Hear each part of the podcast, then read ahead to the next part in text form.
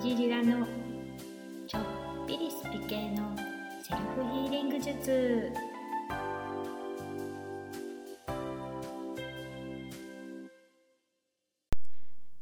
いつも聞いてくださりありがとうございます。たった今ネットサーフィンをしていましたら私の目に飛び込んできた嫌な言葉。なんだかページの冒頭にいきなりヒーリングとはストレスなどで病んだ人を癒す手法でそんな情報を発信するからヒーリングや瞑想って病んでいる人がしているって間違った認識をされてしまうんですよね。病んでいるからヒーリングするわけではないんですけどね。チャット AI でさえそんな言い方はしません。ヒーリングとは身体や心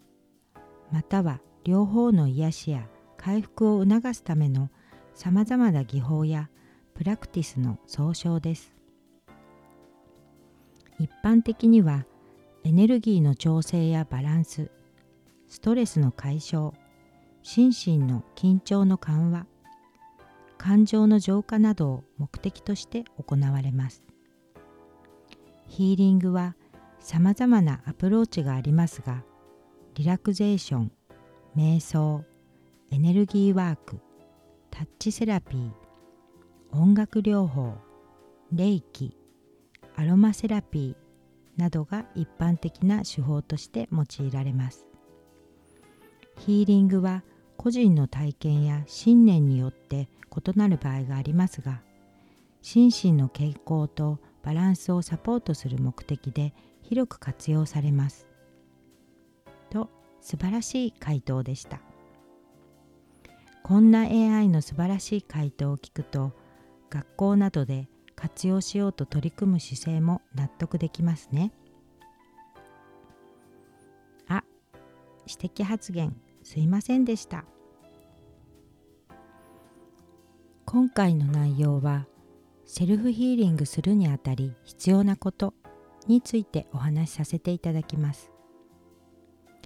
ヒーリングを続けていると時に地に足がついていないようなふらつきを感じたり眠気や頭痛疲労感血行不良現実逃避などを強めてしまうことがありますこれはグラウンディング不足といっ精神と身体のエネルギーシステムのバランスが崩れてしまっている状態です。人間として地球上で生きるためのエネルギー不足とも言えます。グラウンディング不足の人はヒーリング中に眠ってしまう人が一番多く病院へ行くほどではない一時的な頭痛やふらつきを感じる人もいます。現実逃避を強めてしまうこともあり精神的な病で治療中の方はグランディング不足ではなくもともとその傾向がある人もいらっしゃるのでさらに強めてしまう恐れがあります。天使や竜神女神のような高次元のエネルギーとつながるワークをされている人はサードアイやクラウンチャクラという気の出入り口部分が特に活性化しているため下半身部分のチャクラが追いついていかない状態になりグラウンディング不足を引き起こすことがあります。ここからはグラウンディング不足の解消法についてお伝えいたします。適切なグラウンディングを行うことで過剰になっているエネルギーと不要なエネルギーが排出されあなたのエネルギーバランスが整います。セルフヒーリングを習慣にするにあたりこのグラウンディングが一番大切なことなのですがヒーラーの中には全くこのことを教えていないまたは知らない人も少なからずいます。実際に私が初めて学んだ霊気ヒーリング講座はこの内容はありませんでした。ただただ好転反応だと思っていて今考えると知らなかったことが怖いです。この番組を聞いてくださっているあなたにもまずはじめにお伝えするべきでした。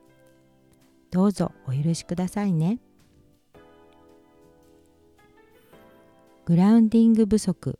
解消の一つ目は朝日を浴びる。二つ目は空や植物木など自然に触れる。または意識する。3つ目は観葉植物を育てたりガーデニングをする。4つ目は裸足で地面を歩く。公園海岸お庭など。5つ目は夜の星空や月を眺める。6つ目は風や気温湿度に意識を向ける。7つ目はスマホやパソコンなどの電子機器から離れる。8つ目は深呼吸をして呼吸に意識を向ける。9つ目は運動をする。はい以上になります。9つもあるの？と感じましたか？他にもグラウンディングを行う方法はいくつかありますが簡単な方法をピックアップしました。今後の配信でお話しさせていただく予定のマインドフルネス瞑想もおすすめです必ず毎日しなければならないわけではありませんので安心してくださいね。この9つを意識しながらご紹介しているセルフヒーリング法を実践なさっていただければと思います。今回ご紹介した9つはあなたがグラウンディングするために大切なことなのでこうしてポッドキャストでお話しさせていただく機会があってよかったです。さらにこのグラウンディングを意識して過ごされることで